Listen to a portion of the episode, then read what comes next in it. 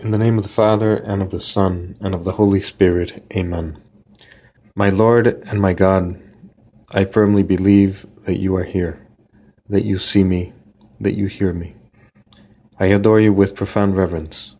I beg your pardon for my sins, and the grace to make this time of prayer fruitful. My Immaculate Mother, Saint Joseph, my Father and Lord, my guardian angel, intercede for me. We begin our prayer with these words that Saint Josemaria used to begin his prayer every day. My Lord and my God, I firmly believe that you are here, he would repeat, putting himself in the presence of God. They can help us to focus and to get rid of all the worries that we may have right now, because it is time to recollect ourselves and place ourselves before our Father God so that we can have and carry out a loving conversation with Him. Today is the feast of the exaltation of the cross. It is a feast that goes far back in history when, in the year 628, the Emperor Heraclius had recovered the Holy Cross of Jesus. He had found it again. And he tried to carry it into Jerusalem when all of a sudden, as he entered the gate, rocks fell from the wall and blocked the passage. And it was revealed to him by an angel that it is not proper for him to enter into Jerusalem, that he cannot carry the cross of Jesus with all his regalia, with all his jewels and crowns and robes, that he had to carry it with a humble attitude, and he had to take all those fancy clothes off and wear sackcloth and ashes.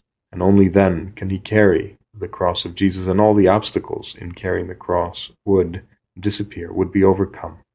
Well, that's what happened. He got rid of all his fancy accoutrements, and he carried the cross like a humble servant of the Lord, like our Lord had carried the cross for the first time, being a servant. Sometimes we too suffer many crosses throughout our lives an illness, a contradiction at work, perhaps a misunderstanding, from someone we love. Maybe we get into a fight with with a friend, we break up with a girlfriend, boyfriend, and this causes a lot of suffering in my life, the life of many people. But it is when we decide to accept the cross with humility that suffering acquires a new meaning, that it ceases to be oppressive and it could be an opportunity to actually co redeem with our Lord. These crosses don't have to be big crosses like the one like the ones I just mentioned. They could simply be small things. Small things that somehow get us upset. Somebody cuts us in traffic or there's a change of schedule that I was not counting on or the bus was late or little things like that that perhaps make us lose our temper or lose our presence of God. These are opportunities to accept the cross of Jesus with humility, to carry the cross like Jesus did as a servant, to co redeem. What does it mean to carry the cross with humility? We have to ask ourselves that question. Listen to what our Lord says in the Gospel when He invites us, you and me, to come very close to Him. He says, Come to me, all you who labor and are burdened. And I think you and I, perhaps, can count ourselves among those people at times. And I will give you rest, he says. Take my yoke upon you and learn from me, for I am meek and humble of heart, and you will find rest for your souls. And he concludes with these words For my yoke is easy and my burden light. It is paradoxical how suffering could actually be useful. Suffering in itself does not make sense. It is something that that causes us to think, to question why why we are in this world, why we live, why we should continue to live sometimes. Suffering can be a, a big sign of contradiction.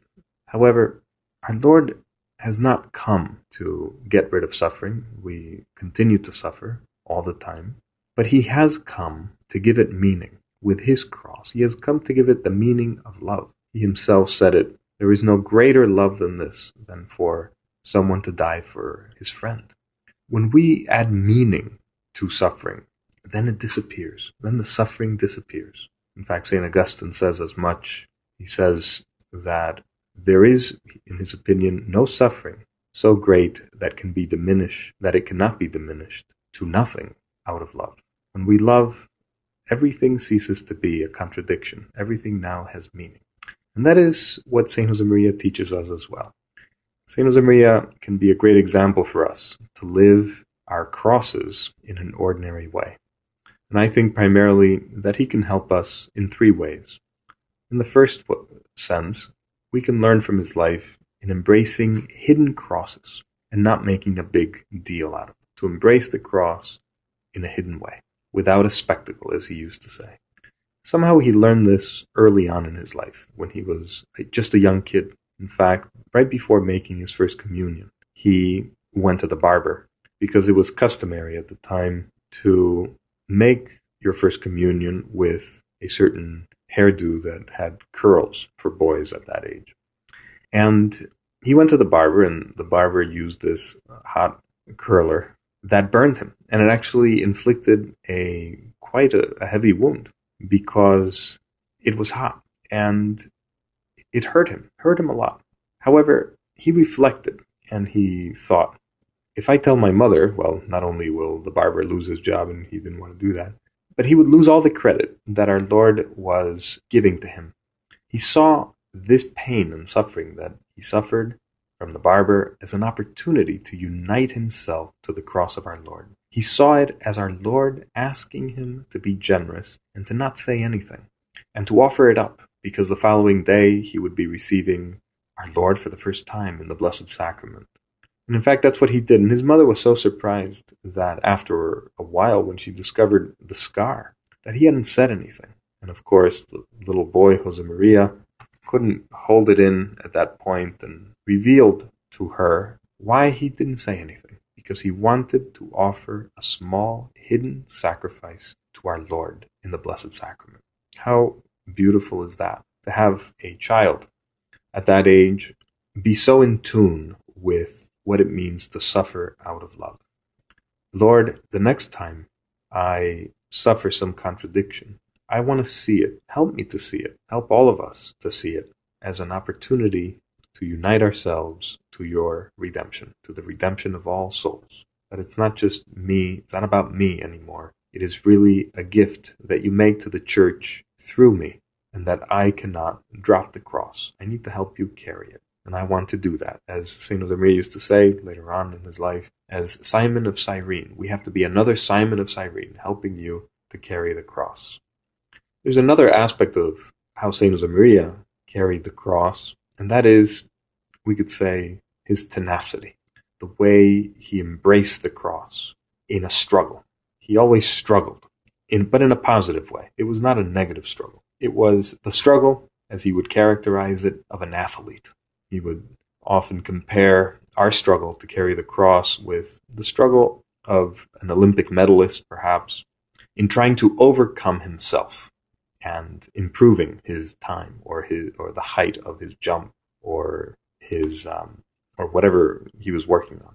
And he struggled in a positive way with, you know, gladly taking advice from his coach, gladly focusing, gladly trying again, even if he failed many times. That's the struggle that we need to have when we carry the cross. It is a, we cannot give up. We cannot simply throw our arms up in the air and say, I can't do it. No, we can do it because we have all the grace of God in the world to do it. And we also have our own human strength that comes from the from fostering the virtue of fortitude, the human virtue of fortitude, which is then elevated by grace, which we need to persevere to the end. One example of this in St. Josemaria's life is during the civil war in Spain. As you know, the conflict uh, forced a lot of the clergy to hide, to go into hiding, and they were unable to practice their faith publicly. If they were to practice their faith, they may have been killed or imprisoned. And St. Josemaria one time preached a recollection for some people who were in hiding and after the recollection, they had breakfast in the house that a woman had, and she was sponsoring the re- the, recollection, and um, and she offered some things afterwards. And as they were eating, she noticed that Saint Josemaria, uh, you can only imagine how hungry he was because of the of the rations that they had been subjected to during the war. He served himself an orange, and he grabbed this orange, and as soon as he grabbed it, he kind of put it back. It was kind of a struggle. This is what the biographer says. Even so, the landlady was impressed by the priest's conversation and manners during breakfast. What really struck her memory was that he caressed an orange and then, mortifying his hunger, left it there, eloquently forgotten on the table. After breakfast, Dona Matilde reverently reclaimed it. That orange, says an eyewitness, is still kept by that family 40 years later. Well, this is a small example of St. Josemaría's struggle to mortify himself, which is to embrace the cross personally, to give up an orange, which was nothing. He could have taken it, it would not have made any difference, perhaps. But what was going through his mind? We can only imagine that he was thinking, no, I have to give this up. This family needs the orange. I'm just here as a guest. They're going through a war. They're going through rations themselves. I need to give it up for someone else. He gave meaning to that little bit of suffering, which was to give up this orange, this, you know, thirst that he had or hunger that he experienced at that time. And he gave it up. And it was so eloquent an example of his struggle, his tenacity, his fortitude to say no to himself in order to say yes to others out of love for God, and yes, ultimately, to our Lord Himself. Well, we too have to foster this virtue of fortitude, of tenacity, so that we can persevere to the end, because we're going to have crosses all the time. But what's important here is our attitude to the cross. Are we going to embrace it with humility, or are we going to reject it with pride. We know that if we try to carry the cross with pride, we will end up falling like Heraclius entering Jerusalem. There will be obstacles that will not be able to be overcome. We have to try, but letting our Lord help us, and we count on His grace in order to be able to struggle against our defects, against our disordered tendencies, our passions that can get in the way. But when we do that, when time and again we try and we try and we try and we ask our Lord for the grace to deny ourselves in some small thing every day, then He will give us the grace to be able to persevere. What is another characteristic that we can learn from St. Josemaria and how he carried the cross? Well, we can point to his joy in carrying the cross. His joy was extraordinary. It was supernatural. It was really beautiful when he carried the cross, when he had to, ex- when he experienced big contradictions like calumny in his life, many times people spoke badly of him or badly of Opus Dei. He forgave always, but he never became sad, or at least he struggled not to give in to sadness, because he knew that it was our Lord who was dealing with him as with a son, as a son, as a son of God. In fact, sometimes when everything would go right, his prayer at the end of the day would be something like this Lord, are you upset at me? Are you abandoning me?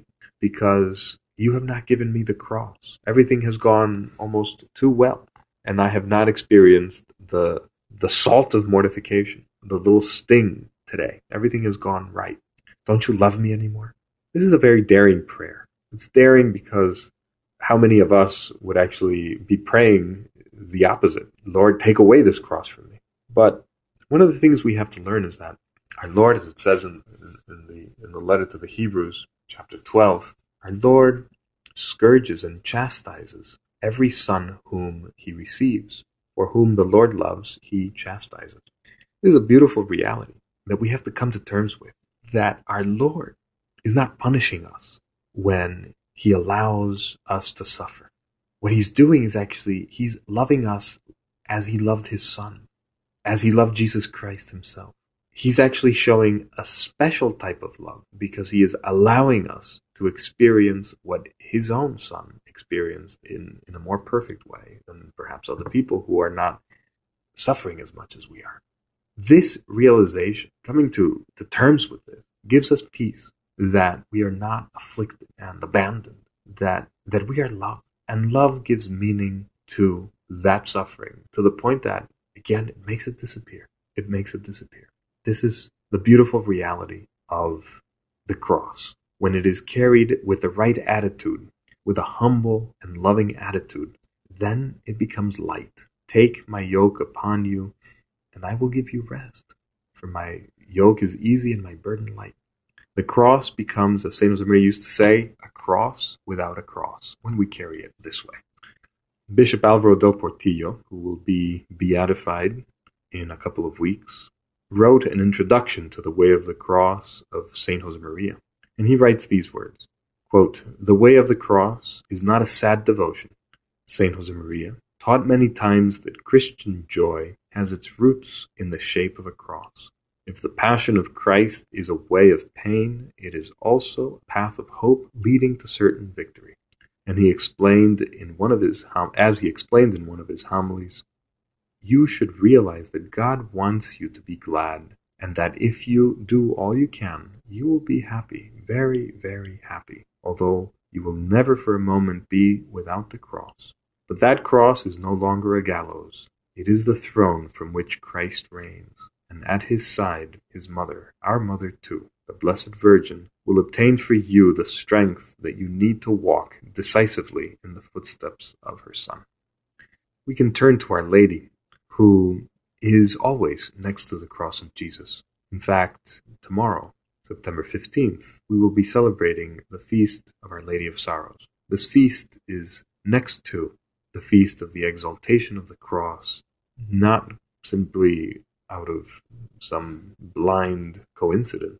It is there placed next to the feast of the cross because Our Lady is always next to her Son and especially at the dark hour. As St. Josemaria used to say, she was not there at the great miracles or in the great triumphal moments, as when he entered into Jerusalem and everyone acclaimed him King and Messiah.